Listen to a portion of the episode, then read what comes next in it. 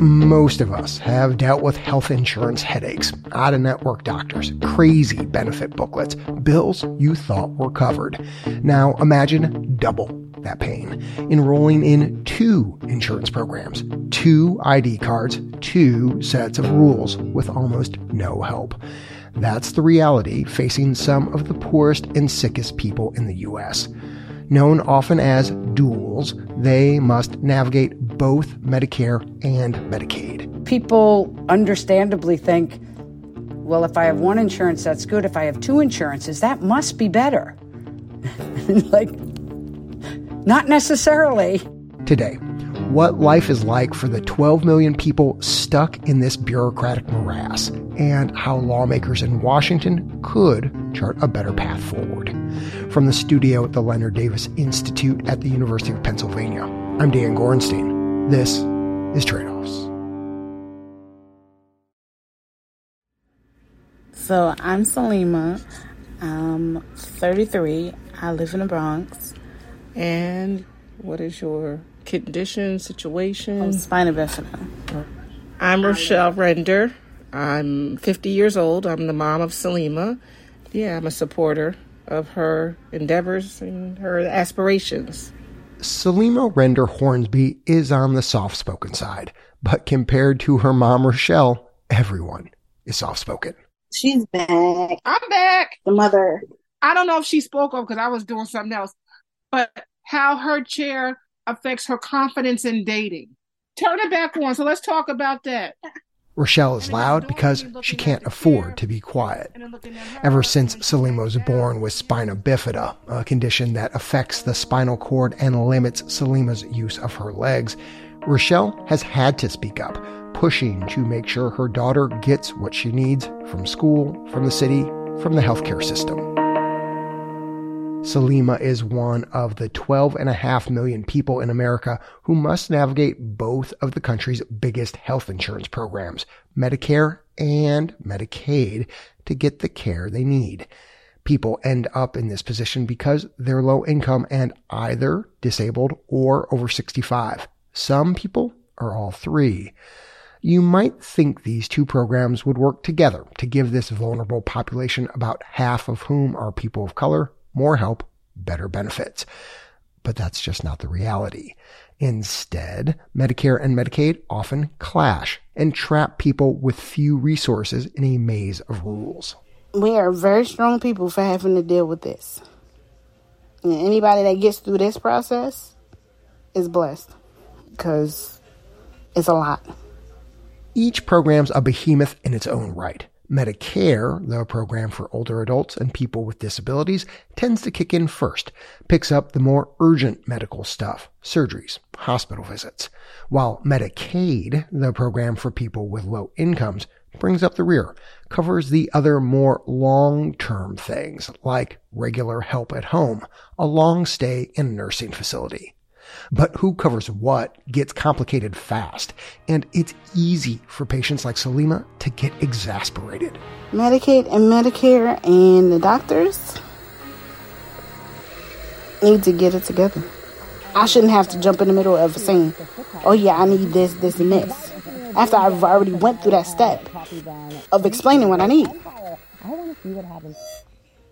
Why do I have to keep repeating myself, saying I need this, I need this, until I'm blue in the face? Saleema and Rochelle's latest journey into this bureaucratic jungle is their most important yet because it's key to achieving a dream both women share. Saleema getting her own place. She's 33 and she's not out there running with the wolves yet. I need her to go running. All right, because this old fox herself need to do some other things. Rochelle likes to joke, but she also knows what independence means to her daughter. Like every young adult, Saleema wants to find her people, her place in the world. She works hard, takes classes, is making plans for a career as a cosmetologist, one who specializes in caring for people with skin sensitivities like she has. But she needs her health insurance to do its part and approve her request for a new wheelchair. For about seven years, Saleema has had this hulking motorized chair. And what do I call it? You did name it. Oh, I called it a car. What was it? Mercedes? Oh, mom, no, The that Maserati. It was. Cadillac. Cadillac. the Cadillac. A fitting name for a chair that costs $20,000, and it's the kind of big boat someone a lot older and more frail than Saleema should be driving. It makes her self conscious. A more compact chair would make my um, self esteem better because, like, if it's too big and clunky, people just automatically, like, oh, yeah, you're old or things like that. Despite its shortcomings, Saleema says she could count on the Cadillac to get her where she needed to go until the summer of 2019. I was on my way to an appointment and the chair stopped in the middle of the road.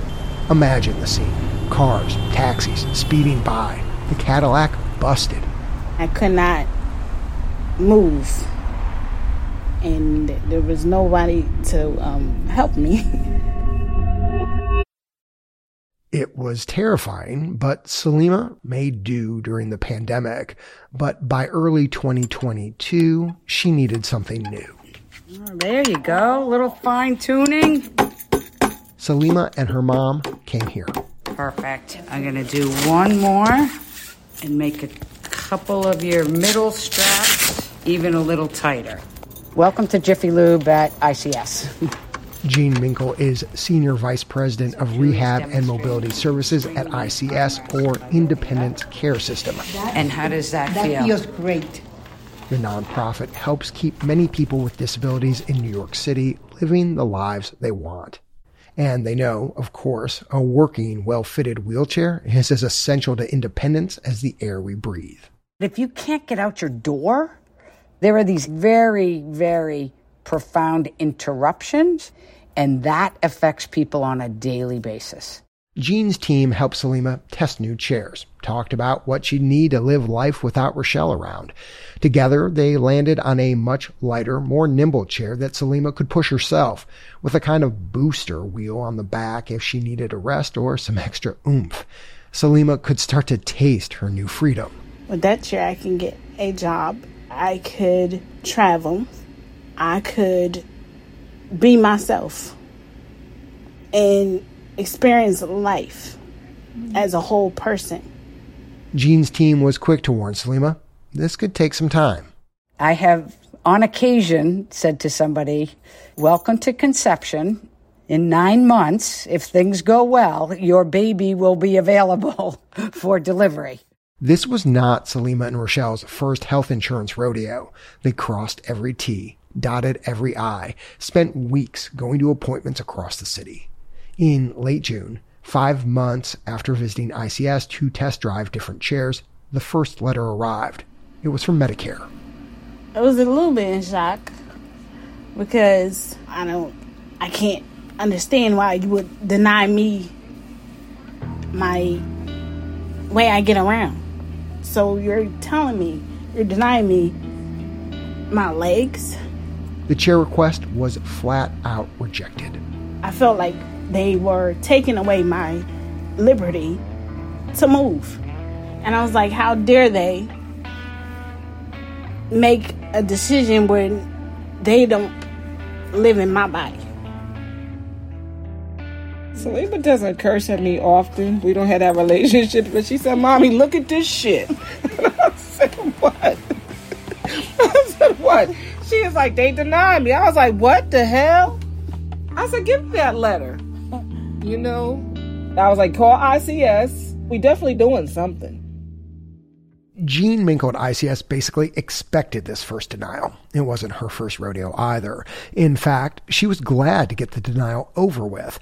See, what Jean knew that Saleema was just learning was that Medicare only pays for equipment that people need to get around inside their homes, not outside. Medicaid, on the other hand, does cover a person's outside the home mobility needs, including a chair tough enough to traverse New York City streets.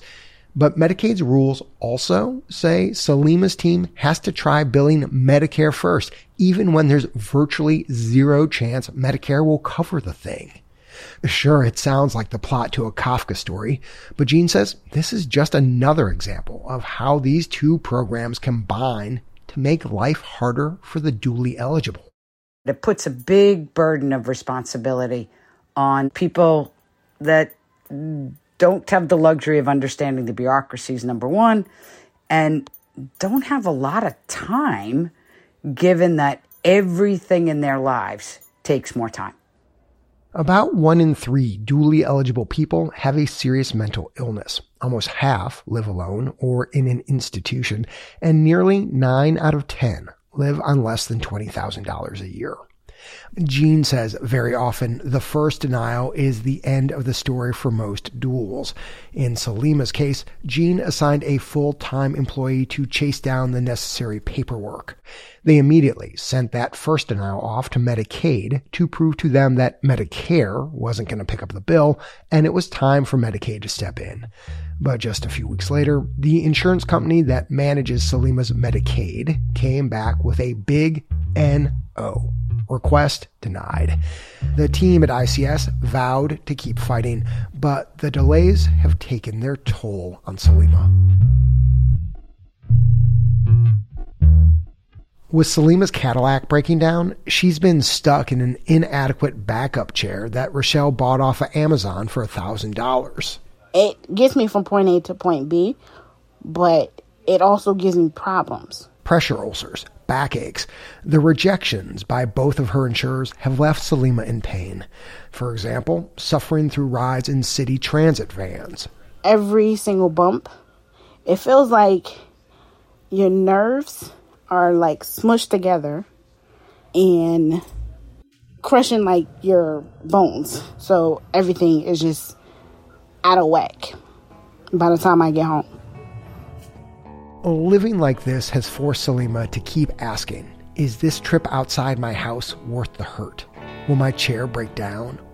The family has mustered up all of their resources, countless hours, pages of paperwork, their own money, all to meet a need that seems so obvious, so critical to Saleema's ability to be a healthy, productive member of society.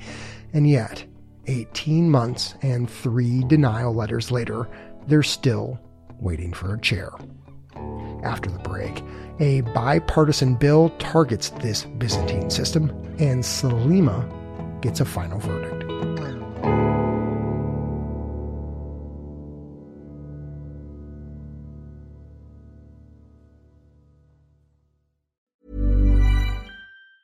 Ever catch yourself eating the same flavorless dinner three days in a row? Dreaming of something better? Well, HelloFresh is your guilt-free dream come true, baby. It's me, Keke Palmer. Let's wake up those taste buds with hot, juicy pecan-crusted chicken or garlic butter shrimp scampi. Mm. Hello Fresh. Stop dreaming of all the delicious possibilities and dig in at HelloFresh.com. Let's get this dinner party started.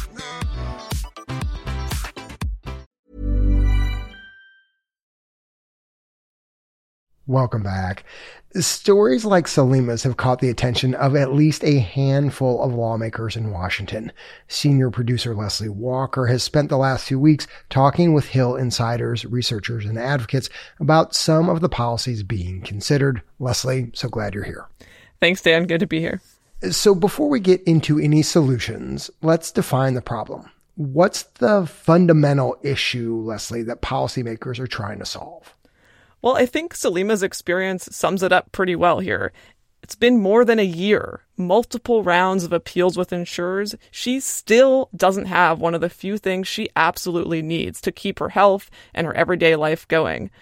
Somehow, Dan, for dually eligible folks, these two systems, Medicare and Medicaid, have come together to make a whole that is in fact worse than the sum of its parts.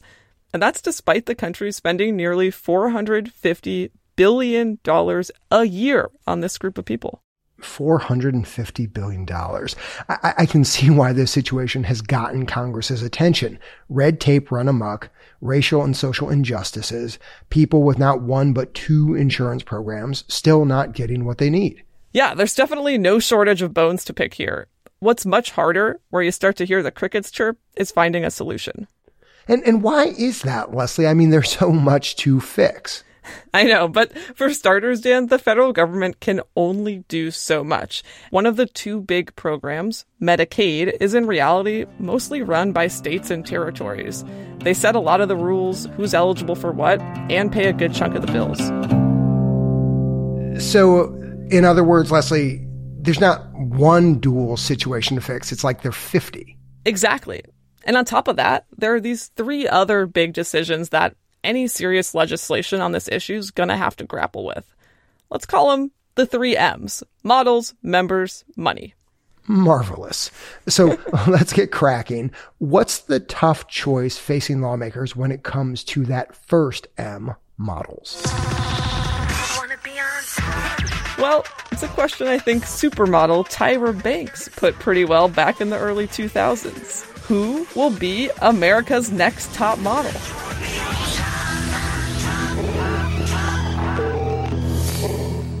I gotta say, I do not know this show. Can't say I thought you would. anyway, it might surprise you, Dan, but people have actually been trying to make care simpler and better for duals as far back as the 1990s. There are a few different models out there. I won't bore you with the weeds of how each one works, but they're all basically trying to help duals get to the same place a single insurance plan, one plan managing all of a person's care the idea that it would be more seamless, more coordinated, a better way to get people from point A to point B faster and more smoothly. That's right. But here's the problem. I talked to Harvard researcher Jose Figueroa, and he said we really have no idea which, if any, of these models works best.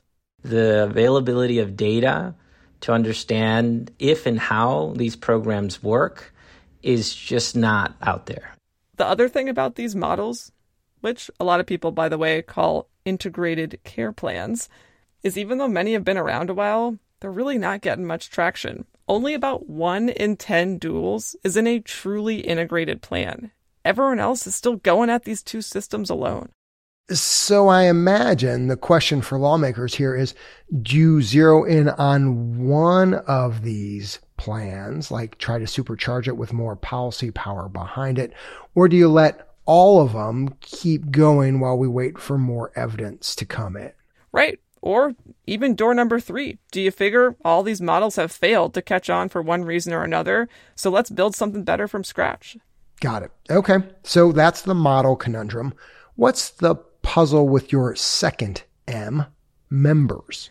This one's kept health economists busy for a very long time, Dan. And the question is how much choice should dually eligible people, who insurers call members, have when it comes time to pick their plans? For an individual to have to scroll through three or four or 10 pages of health plans and find the one that makes the most sense for them, that's not choice. That's paralyzing.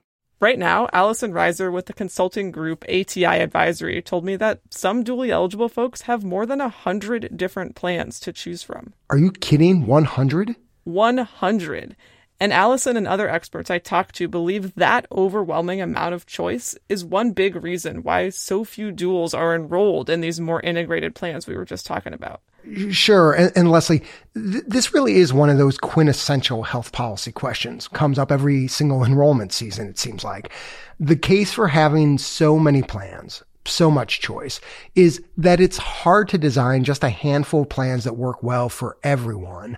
But you leave people with all these options, and research shows people often end up making a poor choice.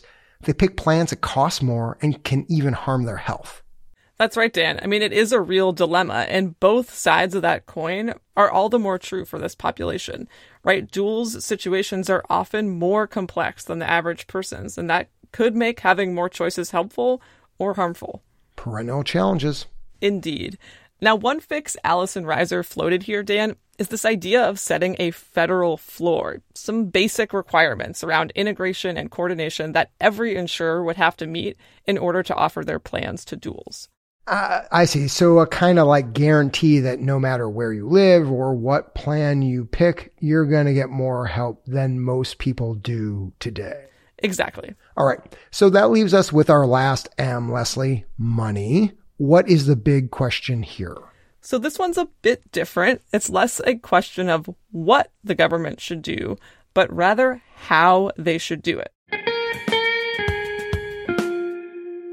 What they should do with the money, most people I spoke to agreed, is make it easier for dollars to flow between the Medicare and Medicaid programs.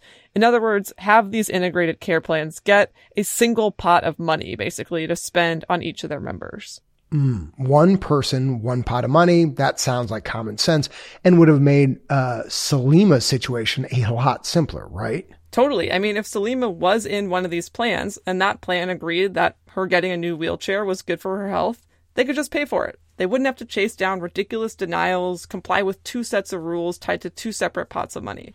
Now, you said the sticking point here, Leslie, is not whether to make it easier for the money to move, but how to get that money to move. What's the deal? Well, anytime you give insurers more control over more money, there's always room for abuse, so oversight's a real concern here. And then there are some extremely wonky, but very important questions about how exactly you'd have to change the law to free up all this money without triggering a whole mess of unintended consequences that could end up hurting the people you're trying to help. Sounds like we should leave those details up to the legislative staffers to iron out over cold dominoes in some sad Senate basement. Totally fine with me. Uh, and speaking of these legislative staffers, Leslie, we said at the start that there is some momentum. What's the latest? Are there any bills that actually would tackle all three of the M's that you laid out? So there were a handful of bipartisan bills that moved in that direction in 2022. And there's one floating around the Senate now that goes a bit further. It's led by Republican Bill Cassidy and supported by Dems like Tim Warner and Tom Carper. It's still super early draft stages, but as of right now, it does actually seem like it would touch on all three M's. Fair enough. Let's keep our eye on that legislation. For sure. And I should add, Dan, that even if that bill dies, the Biden administration has been chipping away here. Maybe the most important thing they've done pushed states to offer more of these integrated options. That said, there's a lot more they could do. So let's say I'm curious. If you, if you had to sum this up, it sounds like you'd say, and this is a question, that people are cautiously optimistic that we'll continue to see some movement. Yeah, I think that's right. I mean, whether it's through Congress or the administration, most people I spoke to were optimistic with a very heavy dose of caution, I'd say, that we'll at least see some incremental progress here. Leslie Walker, thank you for your reporting on this story. My pleasure, Dan. Saleema Render Hornsby is also, finally, feeling like things are headed in a positive direction. Just last month, a year and a half after first seeing ICS about a new wheelchair, her Medicaid insurance plan approved the request. I was I was excited. I was I was just I jumped. I, I got really happy and a little bit relieved. It's less stress on me that I don't have to think about that after all the other stuff I have to think about. Jean Minkel's team at ICS had fired their last shot, filed for a hearing with the State Department of Health to review the Medicaid plan's earlier denial. Not long after, the plan decided on its own to reconsider Saleema's request she did have to redo all of her paperwork, and it could still take weeks, even months, for the chair to show up. But Saleema has circled a wheels down date that she's pulling for October 17th, her birthday. That's like a hope because I have big plans for my birthday, so all this mental math the last 18 months, weighing the risks of going out, sacrificing her joy for the sake of her safety, it's exhausted Saleema. She says she's ready to do a different kind of gambling. I'm going to Vegas. a little bit of gambling, a little bit of sightseeing. I want to go see the Hoover Dam and and um, the Grand Canyon. Saleema knows hiccups are still possible, even likely, but she's cautiously optimistic. I'm Dan Gorenstein. This is Trade Offs.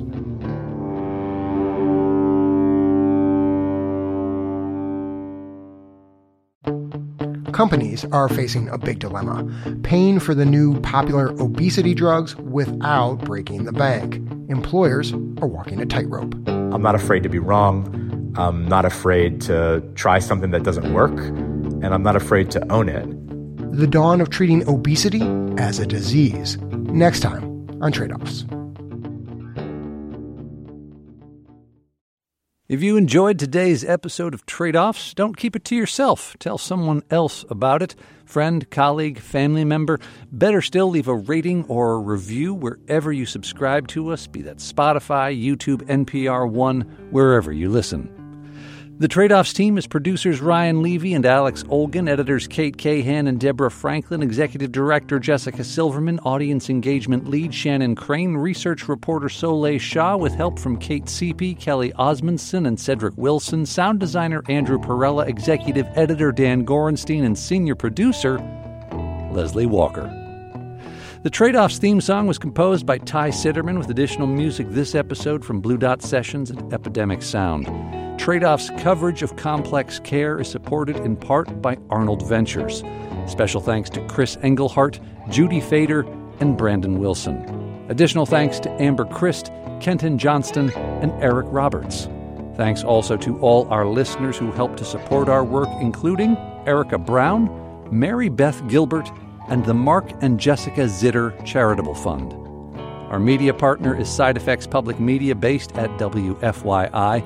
Trade Offs is supported by the Robert Wood Johnson Foundation, Arnold Ventures, West Health, the Gordon and Betty Moore Foundation, the Sozosei Foundation, California Healthcare Foundation, Just Trust, the Leonard Davis Institute of Health Economics at the University of Pennsylvania, and the National Institute for Healthcare Management Foundation. The views expressed in this episode are those of the individuals and not those of Trade Off's staff, advisors, or funders.